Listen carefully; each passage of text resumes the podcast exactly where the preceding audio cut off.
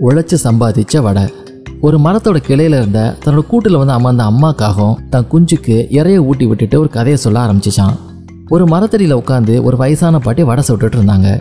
வடைன்னா என்னம்மா? ஒரு நாள் நம்ம கருங்காக்கா அண்ணன் ஆஞ்சநேயர் கோயிலிருந்து வட்டமாக ஒன்று கொண்டு வந்துச்சு சாப்பிட மொறு மொறுன்னு இருந்துச்சுல அதுதான் வடை. ஓ நல்லா ஞாபகம் இருக்குமா? அதே மாதிரி வடையை தான் வயசான பாட்டி சுட்டுட்டு இருந்தாங்க.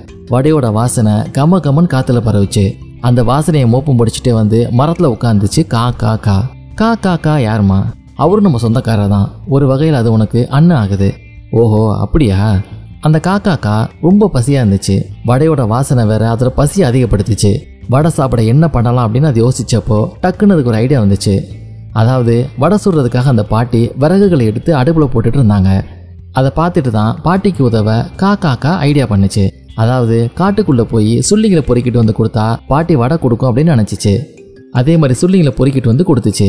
பாட்டியும் காக்கா காவுடைய உதவி ஏற்றுக்கிட்டு அதோட உழைப்புக்கு பணம் கொடுக்க வேணும்னு நினச்சி நன்றி கடனாக ஒரு வடையை எடுத்ததுக்கு போட்டாங்க. இந்த இடத்துல தான் நீ ஒரு விஷயத்த கவனிக்கணும். என்னம்மா? அதாவது மனுஷங்க எல்லாருமே இந்த பாட்டி மாதிரி உதவி செய்கிற மனசு கொண்டவங்களா இருக்க மாட்டாங்க. பல பேர் கஞ்சத்தனம் கொண்டவங்களா இருப்பாங்க. இதை மனுஷங்க அவங்களுக்குள்ளேயே கிண்டலும் பண்ணிக்குவாங்க. அதுவும் நம்மளை வச்சு. அப்படியா? நம்மளை வச்சு எப்படிம்மா கிண்டல் பண்ணிக்குவாங்க? அதாவது ஒரு கஞ்சன் எச்சில் கையால் கூட காக்கா ஓட்ட மாட்டான் அப்படின்னு மனுஷங்க சொல்லுவாங்க. எச்சில் கையாலே நம்மளை விரட்டுனா அவங்க கையில் இருக்க சோற்று பருக்கைகள் கீழே விழுந்துருமா? அதை நம்ம சாப்பிட்ருவோமா ஓஹோ சரி வடையை நம்ம காக்கா என்ன சாப்பிட்டுச்சா?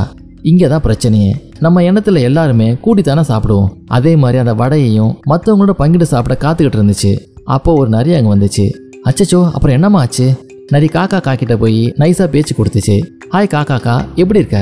நீ ரொம்ப சூப்பராக இருக்க அப்படின்னா கண்டிப்பாக உன்னோட குரலும் சூப்பராக தான் இருக்கும். எனக்காக ஒரு பாட்டு பாடுன்னுச்சு காக்காக்காவும் நரியோட பேச்சில் மயங்கி பாட ஆரம்பிச்சது. அதனால வடை கீழே விழுந்துருச்சு. வடையை எடுத்துக்கிட்டு நரி ஓட நினைச்சிச்சு. அதை கவனிச்ச காக்காக்கா உடனே நம்ம இடத்தவங்கள ரொம்ப சத்தம் போட்டு கூப்பிட்டுச்சு. உடனே நாங்கள் எல்லாரும் வேகமாக போய் அந்த நரியை கொத்து கொத்துன்னு கொத்தணும். அதுவும் வடையை கீழே போட்டுட்டு ஒரே ஓட்டமாக ஓடிடுச்சு சூப்பர்மா அசத்திட்ட. அப்புறம் என்னம்மா ஆச்சு? அப்புறம் எல்லாரும் அந்த வடையை பங்கு போட்டு சாப்பிட்டோம். இதிலிருந்து நீ ஒரு விஷயத்த தெரிஞ்சுக்கணும். அதாவது நான் முளைச்சி சம்பாதிச்ச உணவை அடுத்தவங்க பறிச்சா ஒற்றுமையோட எதிர்த்து போராடணும். புரிஞ்சுதா? ம், நல்லா புரிஞ்சிச்சுமா? சரிவா சாப்பிட போலாம் அப்படின்னு தன் குஞ்சுக்கு கதை சொல்லி முடிச்சிட்டு பறக்க தொடங்குச்சு.